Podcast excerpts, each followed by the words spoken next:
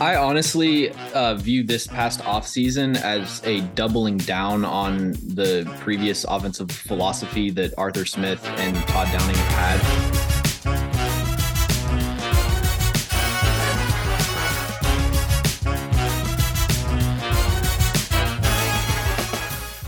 Welcome to the Hot Read Podcast. I'm your host, Easton Freeze, Director of Published Content here at BroadwaySportsMedia.com. We're also brought to you by the 440 Podcast Network.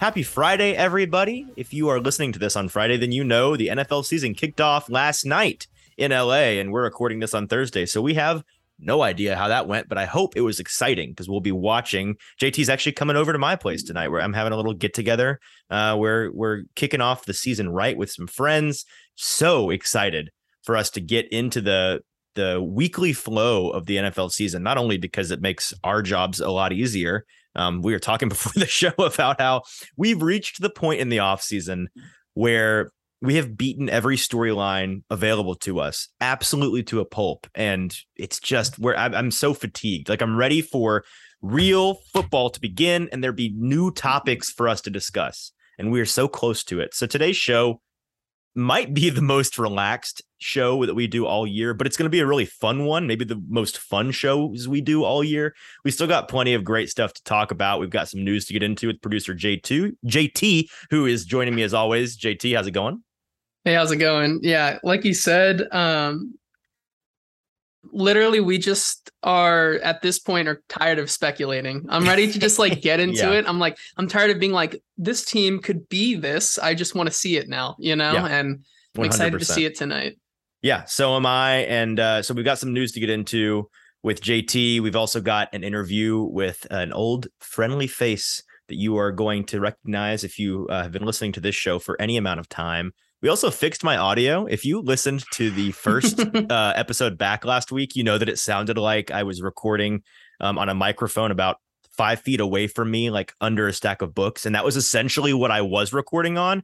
I was like an idiot talking into my microphone as I do. And for some reason, my computer across the desk from me, uh, the microphone on my laptop was doing the recording. So it was awful. So I apologize for that, hopefully. And now I'm paranoid, checking to make sure. Yes, it is in fact my microphone that we're recording on. So this should sound so much better. You can hear my silky, gorgeous tones loud and clear. Um, so we're going to get into the news. Like I said, gosh, how long can we make this intro? The news, and then we've got an interview with a friendly face. And then we have got a couple of segments for you that are fun, a game segment with some uh, hot takes to get into the hot read hot hot read heat index we're going to do and we'll explain more about that in a bit. And then we've got our betting segment which is going to be a staple of our friday shows. Jt and i love a good friendly wager. We love a good um, nfl gambling wager uh, in vegas. We do a lot of um, borderline degenerate activity on our uh, DraftKings accounts during the NFL season. And so we're going to kind of pass that love along and hopefully create a bit of a community uh, Friday betting situation. So excited about that. We'll get into that at the end of the show. But to lead off today, we have to talk about the most important thing going on in sports right now. Um, and that is not the kickoff of the NFL season. It is, in fact, the Atlanta Braves now just a half game back in the NL East. And I bring this up because JT is a diehard New York Mets fan who the Mets, for some reason, earlier this week decided to forget how to win baseball games. JT, is that right? They lost twice to the Nationals and then to the Pittsburgh Pirates. Ugh. How does it yeah. feel to be a Mets it, fan right now? Um, it's really interesting, right? Um, if you've ever been on Twitter and seen Mets um kind of the culture on there. Mets Twitter is kind of like the wild, wild west. Mm-hmm. You have you have half of the people um, screaming like it's the end of the world, and basically the other half telling them to shut up. You know, um, I think Titans fans could probably relate to that. That sounds about maybe just like a little how bit. We'll, um, how we'll be here in a couple of weeks and Titans exactly. Twitter. Um, but it is kind of crazy. You know, um, I saw one game. You know, Nats shake it off. You know, we got Scherzer the next day. Scherzer comes up and they lose handedly again. Now Scherzer's on the and IL, which isn't. He got hurt. Did he? Is he taking precautions before is, the postseason? Is, is, he on the IR though? He is, but they're they they put him on the IL um with full intention to bring him off as soon as possible. So it's just kind of more of a precaution thing, I think. Um, but yeah, it's not the greatest feeling in the world, but it does certainly make um, baseball exciting, at least for the next couple of weeks. I know um, I was kind of feeling a little baseball fatigue in the middle there as the season is crazy long. um, crazy, crazy long. But I mean, it's anybody's division now. It's kind of it's kind of crazy. Although, um, can you Mets remind did, me how how many games up were the Mets at one point? I want to say before June, they were up by 10, 10 and a half. Yeah. Yeah. I, I mean, the craziest stat, I mean, since the start of June, the Mets are 51 and 33. Um, if you Which do the like math, season long pace it's like it's like crazy. a 98 win pace over yeah. 162 games, and over that 98 win pace, they've lost nine and a half games in the standings. which just is like so the bets the Met the bets the Mets really haven't been losing the lead. The Braves no, have just been haven't. going sicko mode um, for a um, little which bit, which is kind of crazy because the Mets finally have a good summer where they don't have a like where they don't have their catastrophic crash in the they middle of the season. this time it's they didn't true. blow up, yeah. and they still lost the division lead like out of their control. Um, the good news is they put up 15 runs in two games against the Pirates yesterday, so hopefully that brings them back and they kind of get back on track here. They also play some pretty bad teams still, like the Marlins, Cubs. Marlins kind of like again, those bad teams they just played and lost three games to. So yeah, we'll see. Well, eh, okay, all right. Sorry, listeners. I know you didn't expect this Tennessee Titans and NFL podcast to lead out um, uh, the the day after the NFL kicked off with uh, Braves Mets talk. But listen, it's it's not NFL. It's Nashville sports adjacent. Um, I know most baseball fans in Nashville, at least locals, are Braves fans, and and that's what I am. And so I just had to kind of bring that up with my uh, new my new producer and friend JT there. The Mets desperately holding on to the lead in the NL East. All right, that's it. We've got really nothing else to talk about in terms of an opening monologue for the Titans. They play the Giants this week. So there you go. We're to watch that. We're to have all of the things to say in terms of breaking down that game. For now, let's get to JT with the news.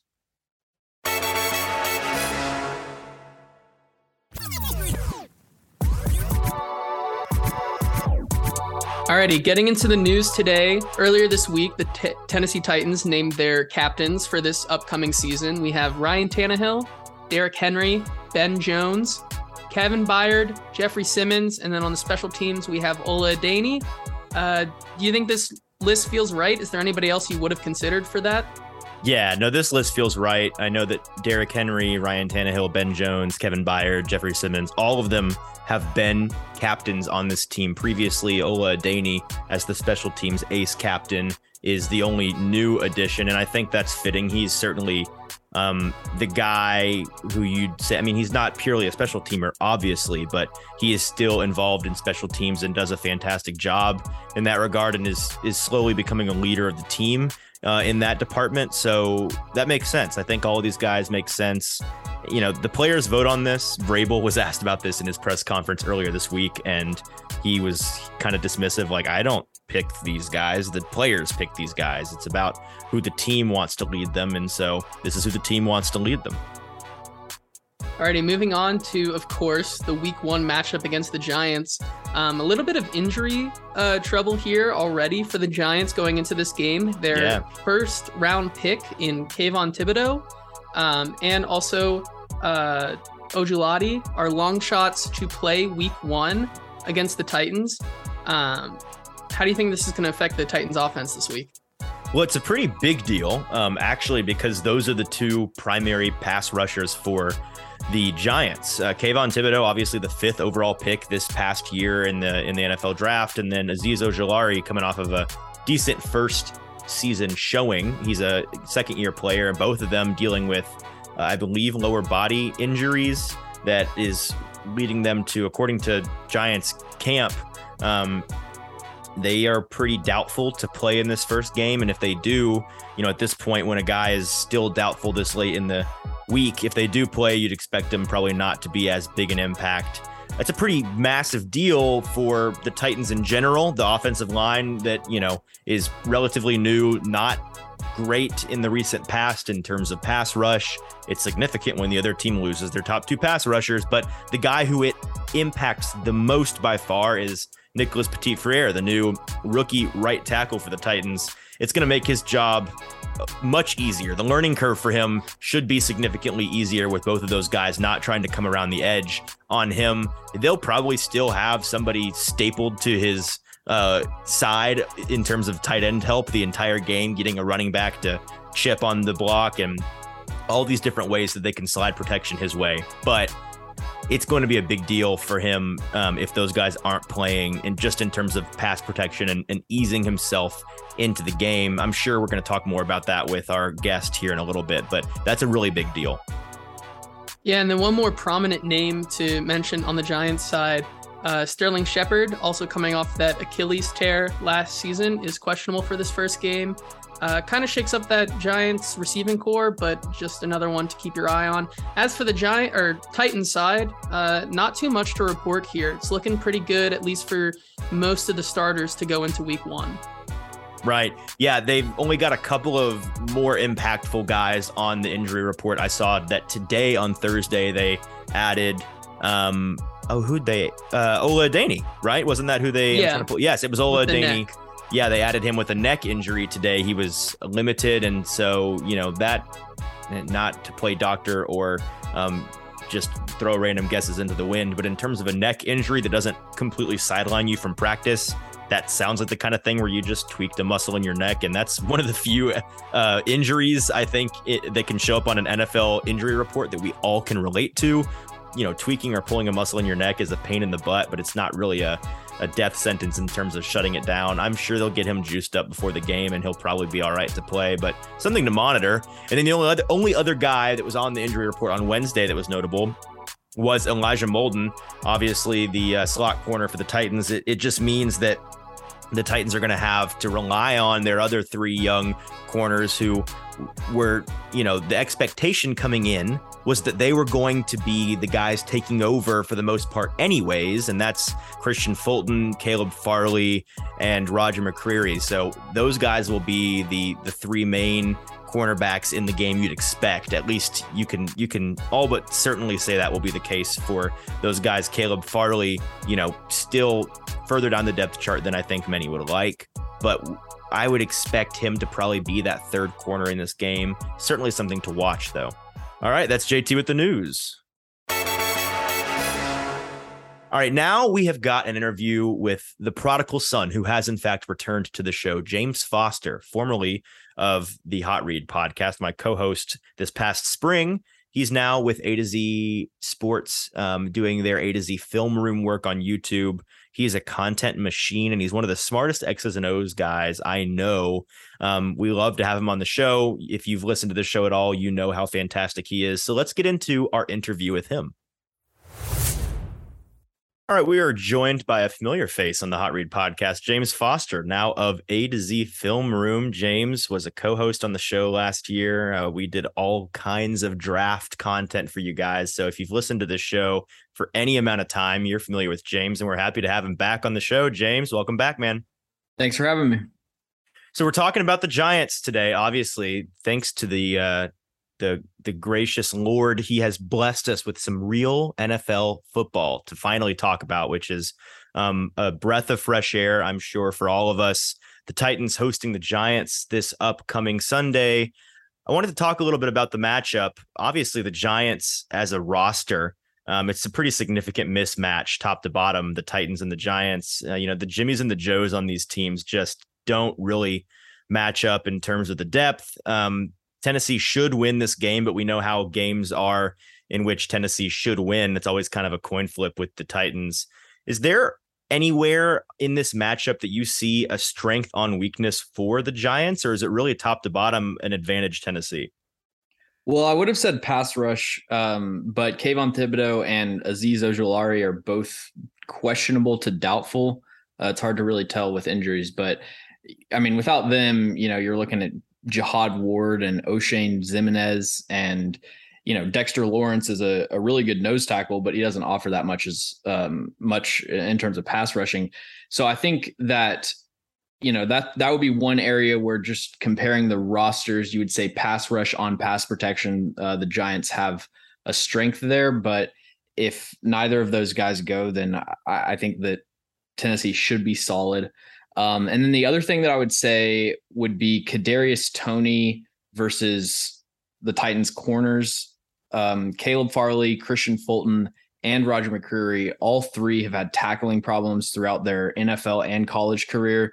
Mm. And Kadarius Toney is, I mean, legitimately the most, if not one of the most dynamic and elusive players with the ball in his hands. And so if it turns into a game that's decided by one or two big plays, I think Kadarius Toney is capable of producing those.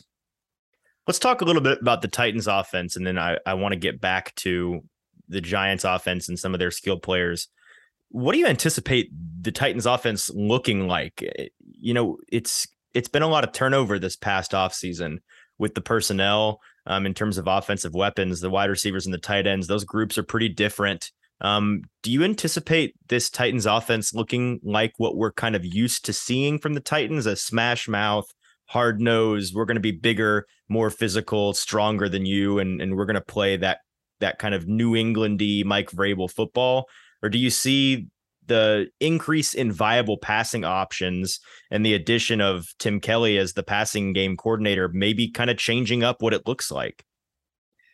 I honestly uh, view this past offseason as a doubling down on the previous offensive philosophy that Arthur Smith and Todd Downing have had.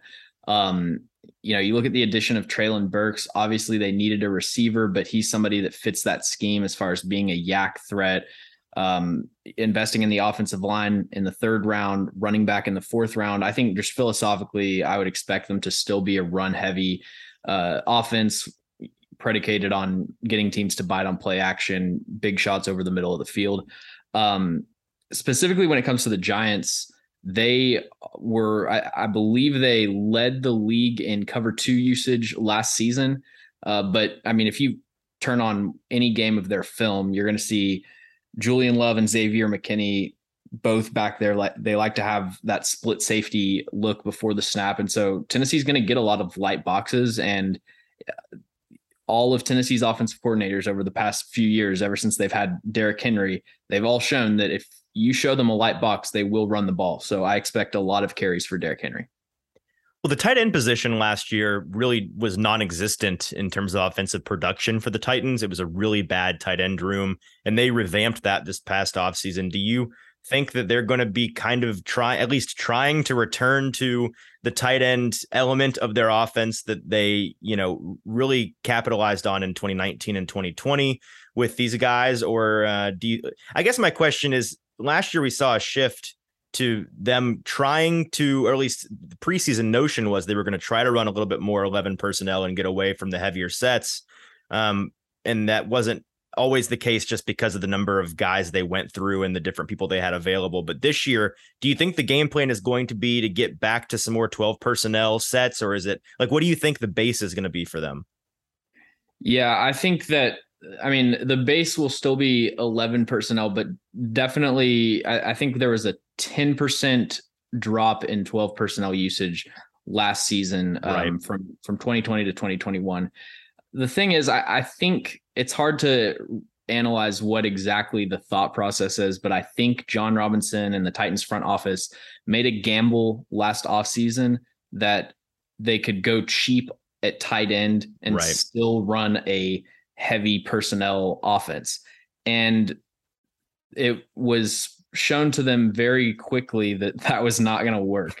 And yeah. so that's why you saw like a lot more shotgun, a lot more uh, even 10 personnel. Um, and, you know, they would do the thing with, ch- I chart all the personnel like myself. Right. And I don't even count Anthony Firkser as a tight end. So I chart a lot of things as 10 personnel when they're just coming out and empty. And Anthony Firkser is technically a tight end, but like the defense knows he's, they're not just going to like run power or something. Right. Right. Um, so yeah, I mean, I, I think that having having Chig and Austin Hooper like those would have been their two best tight ends last season. And so now Geoff Swaim can slide into a more appropriate role as the third tight end, and they, they should be a, they should get a lot more production from that position. Let's go to the other side of the ball for the Titans. There's been a lot of talk, obviously, about the loss of Harold Landry and what that means. Um, I wrote an article on it at BroadwaySportsMedia.com last week, and um, in in one of my evaluations of ways in which they can replace or kind of fill in the the gap, um, the the loss of Harold Landry. Part of that would was going to be if the secondary was able to to really step up and allow the pass rush more time to get home, which is something I think either earlier or later that day you um, had put something out on Twitter about how last year the Titans were one of the best teams in terms of the time that the pass rush had to get home.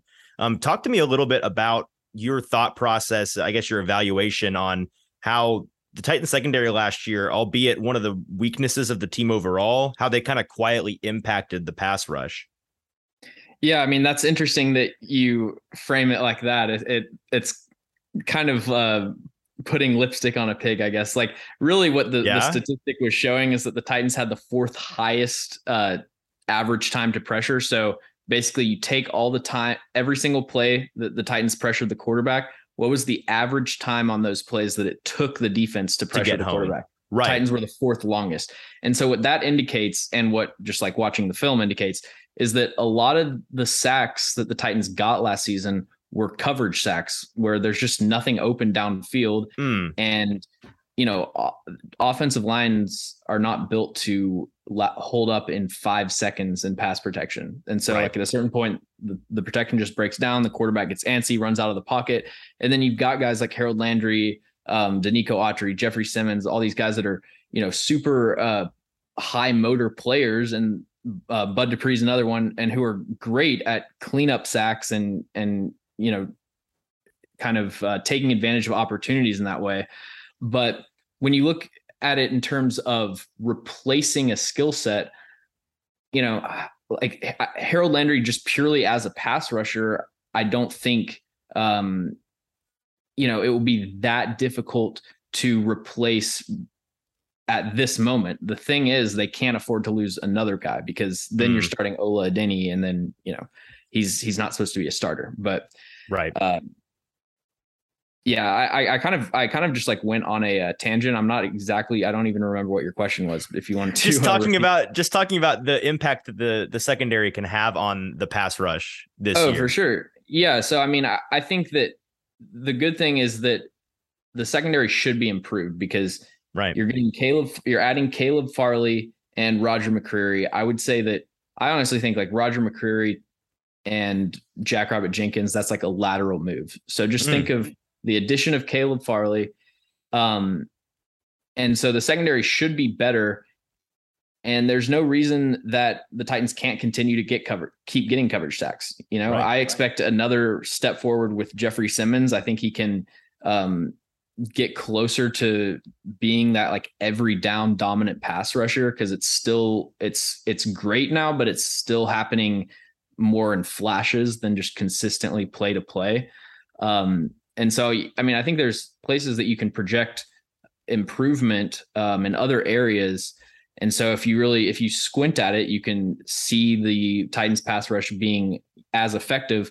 But I could also see them regressing due to the loss of Harold Landry, or just because a lot of the ways they got sacks last year were kind of unsustainable. Let's look back to the Titans and Giants game coming up. We know, like I said a moment ago, the Titans love to find a way to lose these kinds of games. It's kind of the the theme with this team. They love to lose games they have no business losing, and they love to win games that nobody expects them to win. How could they manage to do that against this Giants team? If you if I were to tell you uh, by Sunday evening, you know, in the Nashville sports media community, we're having to explain and sift through the rubble of a, a, a second straight week one home collapse by the Titans. What would be your guess as to what went wrong?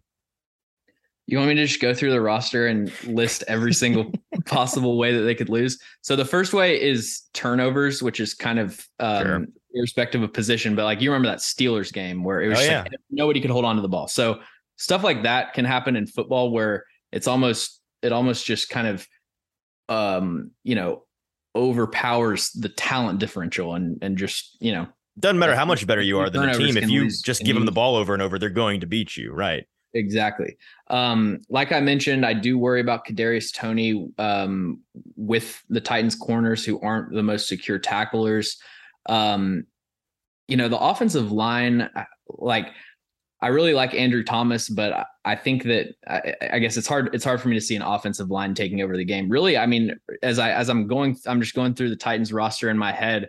I would say you just have a disaster, a disastrous game in pass protection.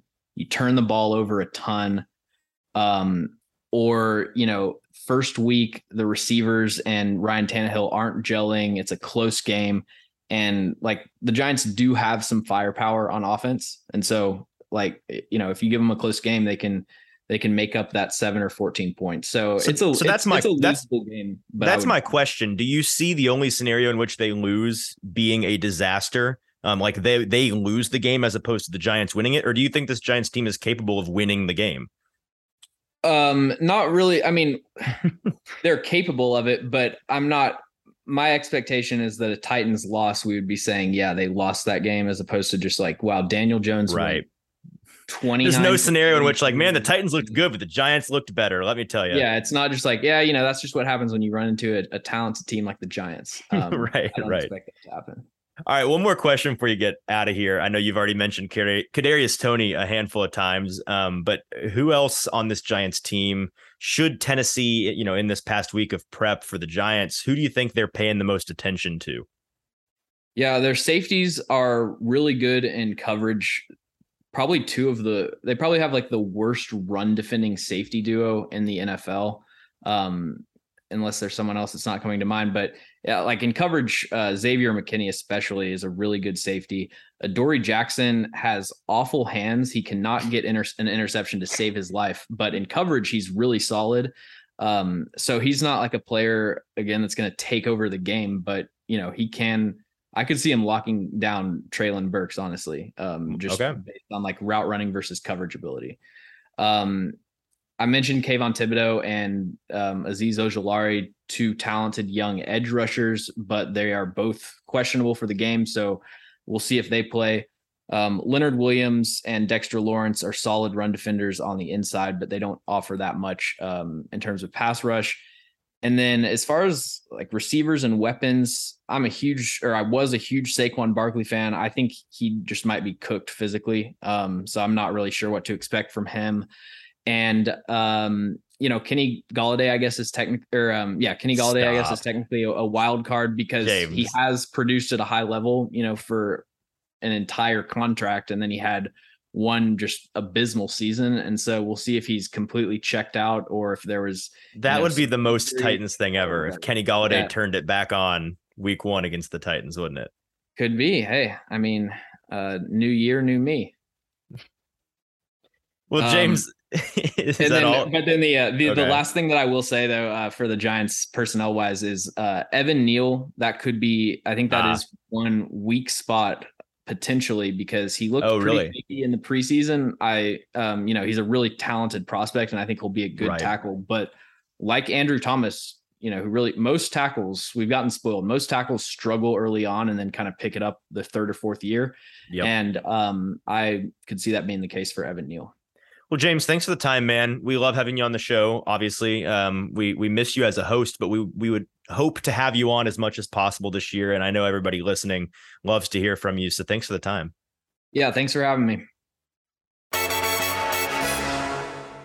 Next up, we've got a fun segment I'm excited to get into, and we might make this a recurring segment on the show, depending on uh, how it goes and what are you know the responses from it. The Hot Read Heat Index is uh, the the name of the game here. JT, explain what we're gonna do.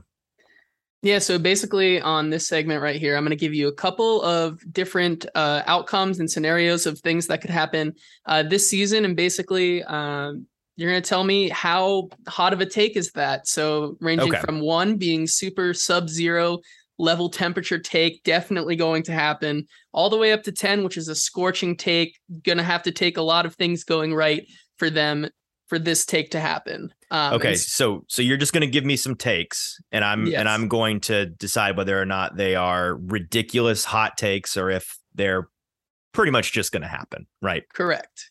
All right, um, let's get into yeah, it. Yeah, going into the first one, we're gonna start with uh, an interesting one here. Coming back from injury last year, Derrick Henry over 2,000 rushing yards.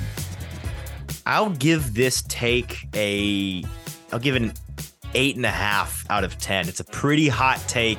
Not really having anything to do with the injury. Again, the misconception seems to be that the, you know, the setbacks, potential setbacks from his injury last season may be the thing that keeps Derrick Henry down a little bit this year. But we know based on this injury, based on the injury analytics that we have available to us now and past guys that have dealt with this, it's not really an injury that should linger. Um, he should fully be back to normal. He looks fully back to normal. I can report that much. Um, we're gonna have to we're gonna have to see how he looks in terms of just the tread on his tires and his age at this point. If anything sets him back or makes him you know less than than he once was, it's going to be that. It's going to be the wear and tear and just his age catching up with him, it won't, it, it, almost certainly will not be that injury still hampering him. So I'll say that's not very likely. Over 2000 again, it's never been done. If anybody was going to do it, it might be Derrick Henry, but I think I might just put this one past him.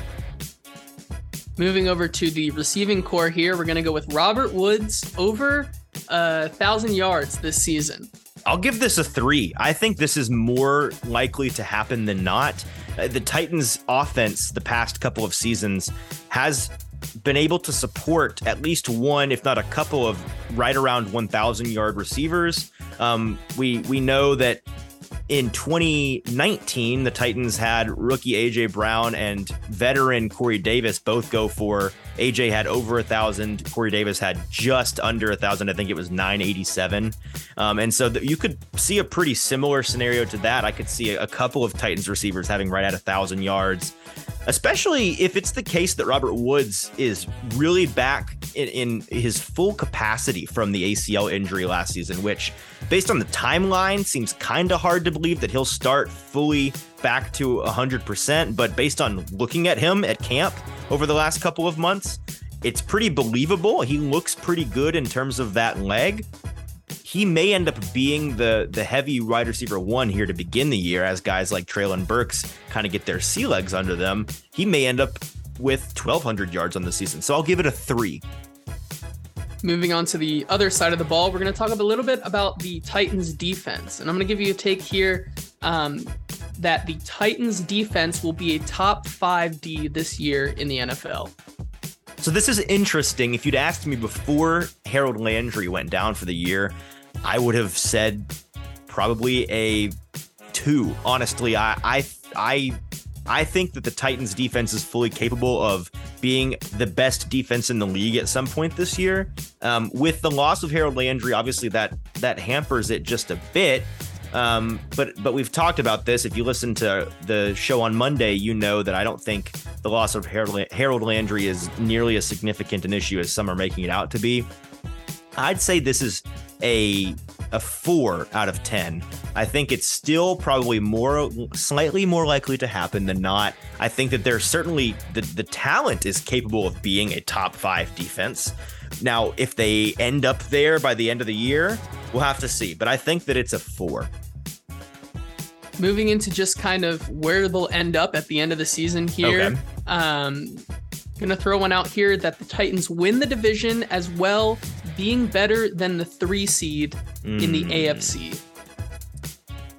Well, if the take was just that the Titans win the division, I'd give it a three or a four. I think it's certainly likely. I think it's more likely that the Titans win the division than the Colts. Obviously, Vegas disagrees, but Vegas has always disagreed as far as long as I've been paying attention to Vegas, and uh, the Colts have not won the division since 2014. So, pardon me if I don't quite believe them.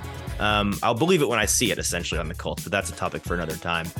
The Titans winning the division, a three or a four, but them winning the division and being a three is it is it three seed or better, or being one of the top two seeds in the conference? Three seed or better. Okay, so essentially that they're not the worst division winner. That's tough because we know the AFC is ridiculously stacked this year. On one hand, I want to say they'll probably be the weakest of the four division winners just because they'd probably be up against either the Chiefs or Chargers, the Ravens or Bengals, um, or the essentially the Bills, unless the Dolphins make a dramatic leap. But there's also the case that at least in two of those divisions, in the AFC North and the AFC West, those divisions are highly likely, I think, to cannibalize themselves much more than the AFC South is. Now, I don't think that the AFC South is the cakewalk that it has been in the past in terms of, well, it's a one and a half or two horse race between the Titans and the Colts, and then it's just cupcakes after that. I'm high on the Jaguars. I've made that known for a little bit now. I have futures bets on the Jaguars to go over their win total. I think the Jaguars, here's a hot take for you. I think the Jaguars will be fully in the playoff conversation by December. I think that they will be around 500 down this final stretch of the season and be fully within the conversation. Now, whether that they get in or not, I don't know. Um, it, it, I don't think it's out of the realm of possibility that the Titans or the Colts wins the division and the Jaguars are the two seed. I think that's entirely possible. I really like the upside of of Trevor Lawrence as a second year quarterback with incredible talent. I love their coaching hire um, in Doug Pederson, and I, I like some of the pieces they put around him. Now, I think most likely scenario is they end up right around eight and nine, nine and eight, seven and ten, somewhere in there. Um, so I, I think that the the AFC South, all of that is to say, the AFC South won't be only cupcakes. There should be two cupcakey games against the Texans. And if I'm wrong about the Jaguars, then maybe it will be four easier games. But now that I've gone all around the world on this take, and really, I've I, clearly I didn't have an answer in my head when we started this because uh, I needed to break it all down in real time, stream of consciousness style. I will say, I will say it's a seven out of ten. I think it's a relatively hot take moving on to the back onto the offensive side of the ball, we're going to talk going about back and uh, forth, man. We are going back and forth here. We're going to talk a little bit about the rookie Treylon Burks. Mm. Going to give you a take here that he leads all rookies in receptions this season. Leads all rookies in catches this year. Listen, if you paid attention to the ESPN article that came out uh, by Jeremy Fowler earlier this week, I believe may have been over the weekend actually, he was talking about some of the the hot takes he has on the year based on the things that he's been hearing from inside of these front offices. And his take for the Titans was exactly this: that Treylon Burks leads all rookies in catches. The role that these these Titans coaches have in mind for Treylon Burks, we've mentioned this before, is significantly higher than I think a lot of people are, expecting. His, his, usage, that is, is significantly higher in their in their book of plans. So I'll say that this is a a five. I think that he has as good a chance as anybody else in terms of rookie wide receivers to lead the rookie class in catches. I think it's entirely possible. I'll give it a mild take rating of a five. Yeah, I agree with you there. I think Treylon Burks continues, like even into the week up until the first uh, games here, that he still is one of the more underrated rookie receivers um, from this draft class. One more I got here for you Ryan Tannehill, over 4,000 passing yards. Mm, I like this one. I'm going to give it a six, which I think is a lower rating than a lot of people expect. Let me real quick pull up Ryan Tannehill's career stats here. So Ryan Tannehill if you look at his career stats, he's thrown for over 4,000 yards twice in his one, two, three, four, five, six, seven, eight, nine seasons now. Um, and he's been really close a handful of other times. He's he's got another season of 3,900, 3,800, 37.9. Um, so he's, you know, last season you kind of think, oh, the Titans passing game, abysmal. Yes, it was for a good bit of the season. And even so, he had 3,700 passing yards on the season. And so, you know, can he get 300, less than 300 more this year? I think it's entirely possible. I think him having over a 4,000 yard uh, passing season is doable. I think it's in the cards that he may have a career year. Listen, there's there's nothing that lights a fire under a dude's butt than the possibility of not being able to make thirty million dollars a year anymore. That's a pretty great incentive, and that's the uh, incentive that Ryan Tannehill is dealing with right now. He, if he wants to remain a starter in this league, he's got to have a fantastic year. He knows that, and he still has that bitter taste in his mouth from how last year went. Um, so I think that it's entirely possible. I will give it a six out of 10. And that's it for the Hot Read Heat Index. Um, really enjoyed that segment. We're gonna we're gonna come back to that at some point. We've got one more segment to get into today. So let's get into our best bet segment. All right, best bets. Hmm. JT and I have come up with two different things we want to talk about here. We're going to do a best bet gauntlet of sorts where we do a, a best bets draft every Friday. Him and I looking at the lines across the slate of NFL games that week outside of the Thursday game. Because again, we want, you know, it to be relevant. This episode recorded on Thursday before the Thursday night game, but by Friday, the, the results of that game are over. So if you guys want to bet with us or one of us, um, we want you to be able to do that. So we're taking the Thursday night game out, but every other game on the slate, including Sunday night and Monday night, on the board and available, we're going to go back and forth picking our favorite bets. And uh, we're going to keep track of this all year. If you follow us on our socials, we're going to have graphics for this. And so um, if you want to ride or die with one of us, we will do that. Him and I did this privately with among amongst our friends in our group chat last year, and I um I don't remember how it ended, but um Oh, I do. JT. Oh, do you? How? Yeah. How? Um, I do remember that I kind of dominated you last year. Okay, JT might have had a career year betting. Um, I'm not I might have had a career worst year betting last year. Um, but clearly the the regression to the mean for you is imminent, right? Yeah, I I would like to say that I could pull off another uh seven weeks uh hot streak there where I go five and zero through seven weeks and just Yeah. kind of run up the scoreboard there. But uh, Well, not, I'm only did you beat me like five or six or seven weeks in a row, but for like five or six or seven weeks in a row, every single week you were like four and one or five and zero in your five Yeah, picks. I was it was I was hitting ridiculous. a lot. Yeah. All right. so who Um, wants to go first here? Well, I, I guess you know I would say I would go first, but I do feel kind of bad for you losing so bad last year. So I'm gonna give you the first pick in this Fine. draft here. You know what? I'm not. I'm not too proud to take it. Just giving you the advantage to get out to an early start here. And I have to say before we start this, week one of the NFL season is the hardest week of the It's so year hard. by a mile to bet. And it's because these lines, there will be no sharper lines all year long than these lines. They have been adjusted eh, meticulously bet for months now. These lines have been out since the schedule came out earlier in March. And so, you know, these lines are super duper sharp. Um, you know, we like to fancy ourselves as amateur sharps here on the show, but even we know that these lines are kind of crappy. So we're going to be betting these ourselves. But in terms of uh, number of units placed on these bets, this will probably be my my cheapest week of betting, just because all of these lines I know are designed to um, be painful and horrible, and for you to lose money. So I'll be happy with a three and two week, honestly. Um, my first pick out of the gate here, I'm gonna ride with the team that I think is going to make an incredible leap this year, and that is Kirk Cousins and the Vikings as a one and a half home dog. Um, Dark horse MVP candidate this. I- uh, this I have season. said in private chats that I think Kirk Cousins is a dark horse MVP MVP candidate. I'll put that out there into the world. You can laugh at me now, but listen, if it happens, you're never going to hear the end of it from me.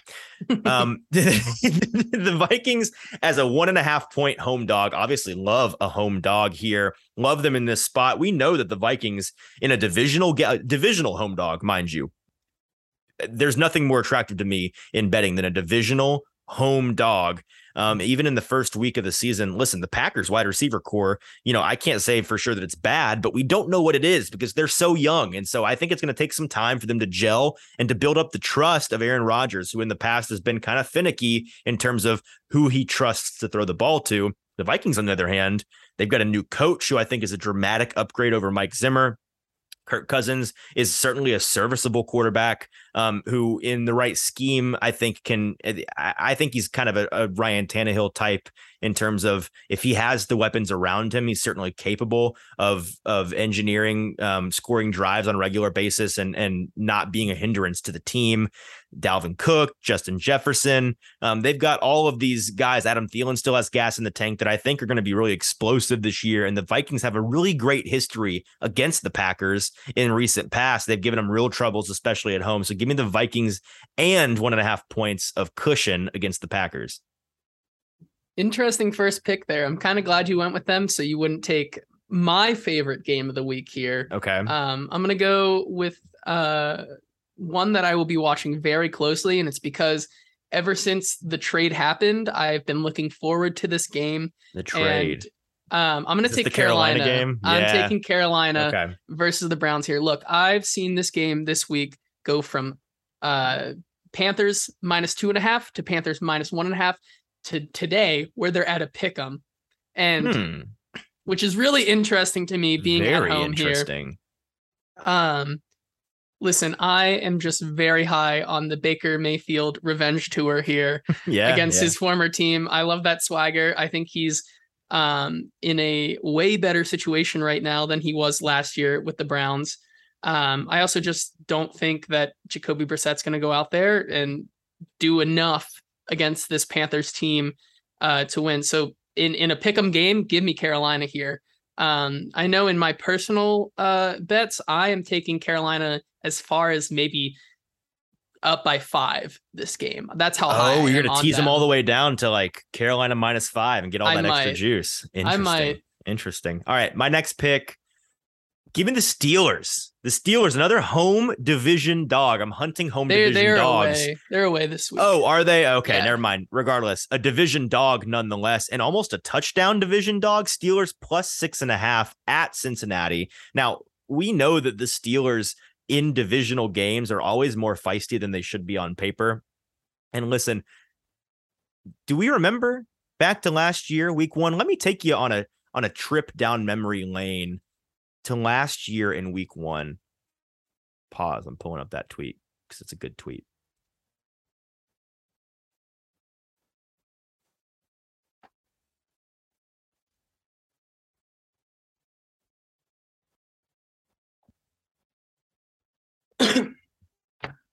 In week one of the 2021 NFL season, the Bills were a six and a half point favorite and lost by seven to the Steelers. The Jaguars, a three point favorite, lost by 16 to the Texans. The Packers, a three and a half point favorite, lost by 35 to the Saints. The Falcons, a three and a half point favorite, lost by 26 to the Eagles. And the Titans, a two and a half point favorite, lost by 25 to the Cardinals. So the lessons here are that week one is a liar. Week one lies on a regular basis. You got to be very careful betting these games, and we don't even know what we don't know yet about these teams. That's what I tweeted out earlier this week when I was was reminding myself of how that that week went last year. And I think this is another game. I mean, again, like I said, the Steelers beat the Bills by 14 points uh, against the spread. Ended up winning by a touchdown, despite being almost a touchdown underdog. I see this being another perfect example of that. Now, do I think the Steelers will win outright? But six and a half points, that's a lot of points to be giving the Steelers. Give me the Steelers plus six and a half.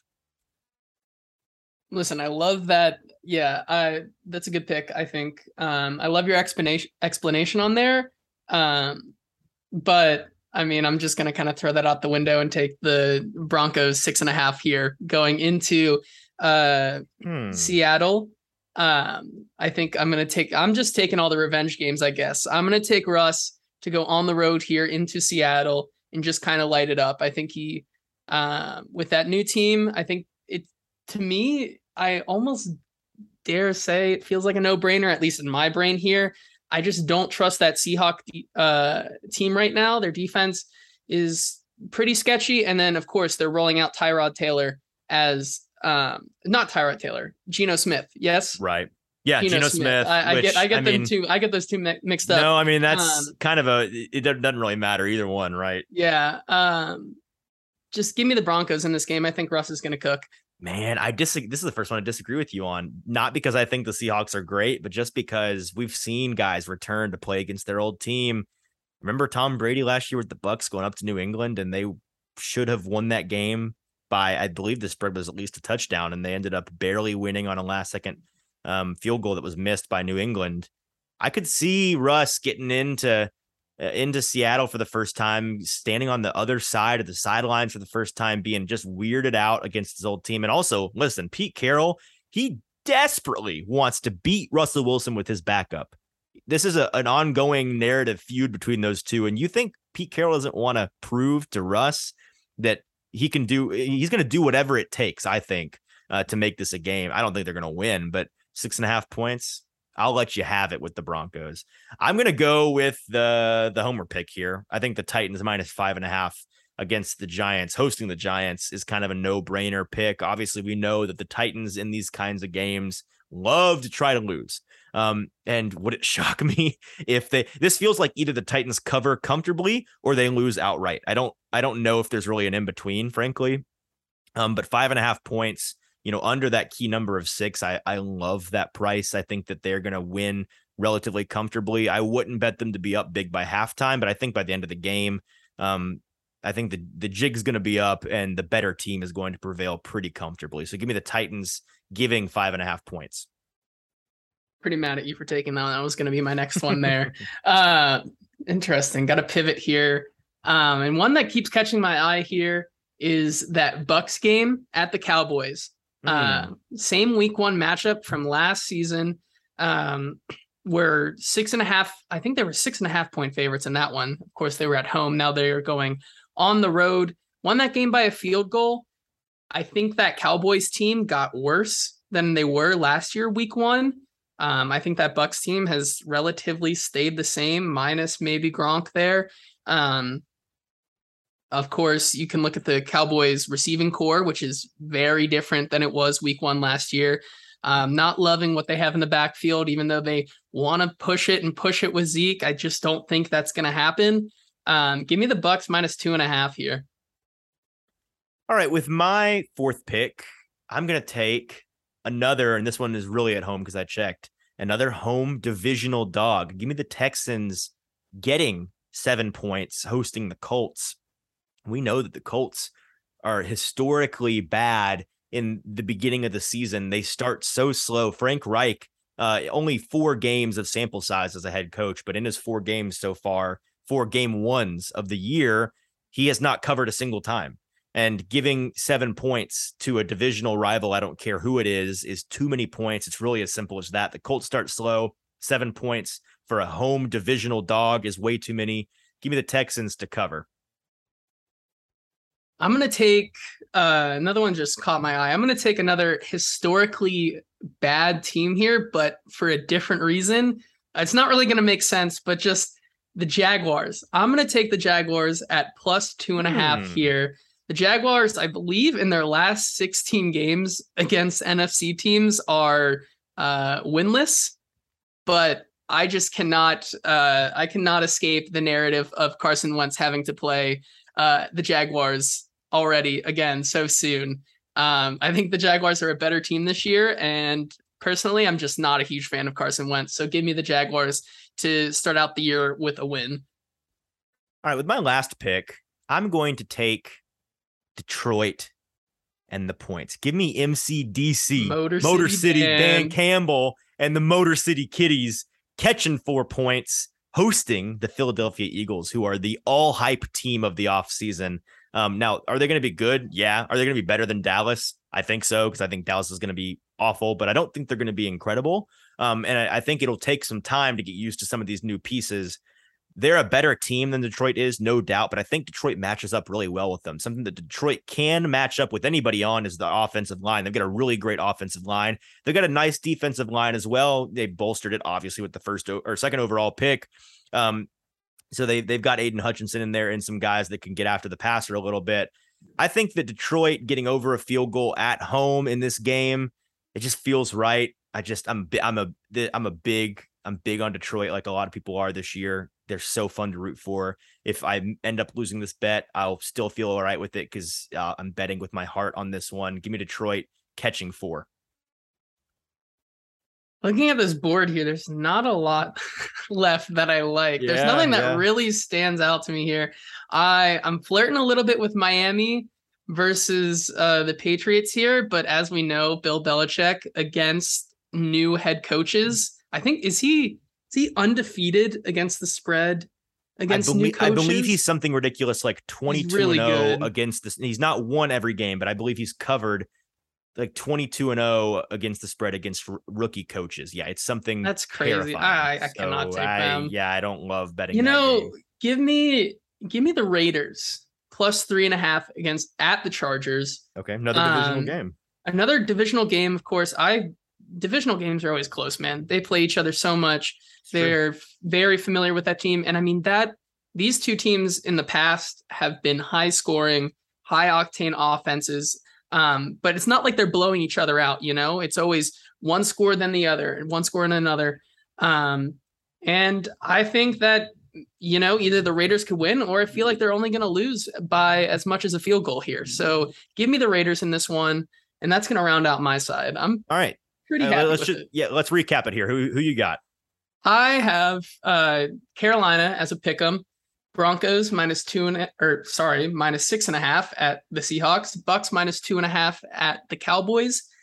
Jaguars plus two and a half at Commanders and Raiders plus three and a half at the Chargers. So a lot of away teams this week. That's right, and I'm rolling with um all. And you're also you've got yeah, you're pretty mixed favorites and and underdogs. I'm riding with all dogs this week except for the Titans. I'm taking the Vikings and plus one and a half, uh, hosting the Packers. The Steelers plus six and a half on the road in Cincinnati. The Titans minus five and a half hosting the Giants. The Texans at plus seven, uh, hosting the Colts, and the Lions at plus four hosting Philadelphia. So we'll uh, we'll be we'll be tracking these. I'm sure we'll talk about it on Monday how our weeks went. We'll we'll touch on it briefly. And before we finish the best bet segment and uh, finish the show for today, we wanted to each week, JT and I uh, uh, put our sharp minds together. We have constructed a community parlay, a same game parlay on the Titans game that we would love for you to join us on ride with. We're hoping to win a couple of these this year, and when they hit, they're going to be delicious. We've put a lot of time and effort into this. So, JT, here's it's a it's a four four leg parlay. Okay, the first leg is Titans minus two and a half, teasing that down under the field goal. Um, I, I think that's a pretty no brainer. We expect the Titans to win this game. Um, under the field goal, you know, protects you against if they win by three, it still hits. That's pretty simple. Nothing really to say there, right? Derrick Henry under 129 and a half yards is our next leg. Now, we all know, Titans fans, you should know that Derrick Henry starts each season slow. And uh, to go over 130 yards in this game rushing, I think would be surprising to anyone, especially considering the fact that, listen, they should be winning this game handily in the third and the fourth quarter. They shouldn't need to lean heavily on him, right? Yeah, I agree. Um, if you look in that last game uh, last year, he went, I think, 17 carries for 58 yards there in that first game against Arizona. Right. Um, it might take him a little bit to get back up to speed here. And I think if they are winning against the Giants like they should in this game, um, it's better to just, you know, keep him, not rely on him so much and kind of conserve him a little bit as they go into the third and fourth. I like um, Henry under 100, 129 and a half, I think it was.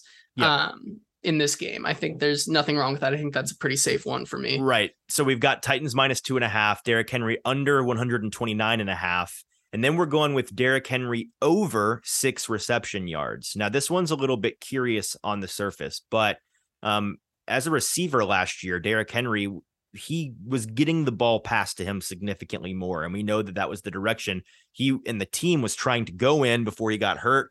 I still believe that's the direction they're trying to go in. You see him practicing reception drills at camp on a relatively regular basis. And over six reception yards essentially just means he needs to get a reception, maybe two. But if he gets the ball once, he's probably getting at least five or six yards. Um, he went over that number in six of his eight games last year before getting injured. And then in 2020, when he wasn't even really in the receiving game at all. He went over in half of those games as well. So I fully expect this to be an easy one to hit. All they need is for him to get the ball passed to him once. Yeah, like you said, um, and in those six of eight games last uh, season where he did go over that, he did um, get at least two receptions in those games. Um, so I think it is a pretty safe one. Like you said, if he gets it once, I think he's got the ability to get those six yards, and that's another pretty safe one to me. All right. So our last one here is Saquon Barkley under 59 and a half. In 11 of his 13 games that he played last year, he went under this number, under 60 rushing yards. 11 of 13. Um, so I think you also, uh, and it, you can't on DraftKings at least include this in the same game parlay, but having um, an under on his rushing attempts is also not a bad idea. Uh, under, I think it was 14 and a half. Um, but for the parlay, 11 of 13 games, he went under 60 last year. The Titans' defensive front, their run defense is stout. It's going to remain stout. Um, he's not, I, I seriously doubt, especially listen, if they're down the whole game like we expect them to be, running the ball is probably not going to be the game script for them. Yeah, I agree. I think they're going to be down in this game. I think you're going to have to um, use Saquon Barkley more in that um, in in the receiving game, and I mean even in games where they won last year. I mean, um, he was still not running the ball a lot, and um, as uh, James Foster said earlier on the show in that interview, he said um, that Saquon might be past his prime here. You know, it's going to take I think everybody starts off slow here, and especially in this first game, I'm not looking for Saquon to have a huge day rushing. So give me the under on that one. All right, so that's our community parlay for the week. One more time: Titans minus two and a half, teased down. Derrick Henry under 129 and a half rushing yards. Derrick Henry over six reception yards, and Saquon Barkley under 59 and a half rushing yards. And I believe the price on that parlay was plus 310 or something like that. Correct. It's pretty yep. pretty nice odds. So I think it's it's about bet 50 bet 5 win 20. Um bet bet 10 win 40 right in that range. So mm-hmm. we'll uh we'll see if that one hits and if it doesn't we'll try again next week. But go ahead ride ride with us on this one guys. Let's hey Titans Nation, let's ride. All right, let's we're gonna ride. ride. We're gonna we're gonna ride on the community parlay. Um, so that's that's gonna do it for for today on the show. Again, not a whole lot of substance in this show. We kind of just had some fun with it. Hope you had some fun as well. Before you go, make sure, in case you missed it earlier today on Thursday when we're recording, but yesterday, if you're listening on Friday, Second Victory with Austin Nelson, Brett Batchelor, and Chris Carter. Uh, their podcast dropped yesterday morning, as well as Music City Audible with Justin Melo and Justin Graver. Both of those shows came out yesterday morning. And then last night, the Mike Herndon show debuted on the Broadway Sports uh, network of shows not really a podcast but you'll you'll see a free version of it on our podcast feeds. And then if you want the full show you got to go become a broadway insider broadwaysportsmedia.com get that full show. It's fantastic obviously if you're a titans fan then you know who mike herndon is. You know how great he is. I'm the executive producer on that show and i promise it's worth watching. So go check it out if you missed it. And if you're not an insider become an insider and then go check it out um, and then last thing, don't miss the best of Broadway, which is a new podcast series that'll be on this podcast feed as well as all of our other Broadway Sports Media podcast network feeds on Saturday morning. It's going to be a best of segment uh, or best best of all the segments of our collective podcast network shows on that show from the week. So it's going to be um, a, a, best of all of the audio content we had to offer from that week. You're going to want to check it out on Saturday morning. Of course, JT and I will be back to break down the first Titans game of the year on Monday morning for you. Guys, enjoy the game this weekend. Have some fun. Enjoy the uh, NFL football. And we will talk to you on Monday.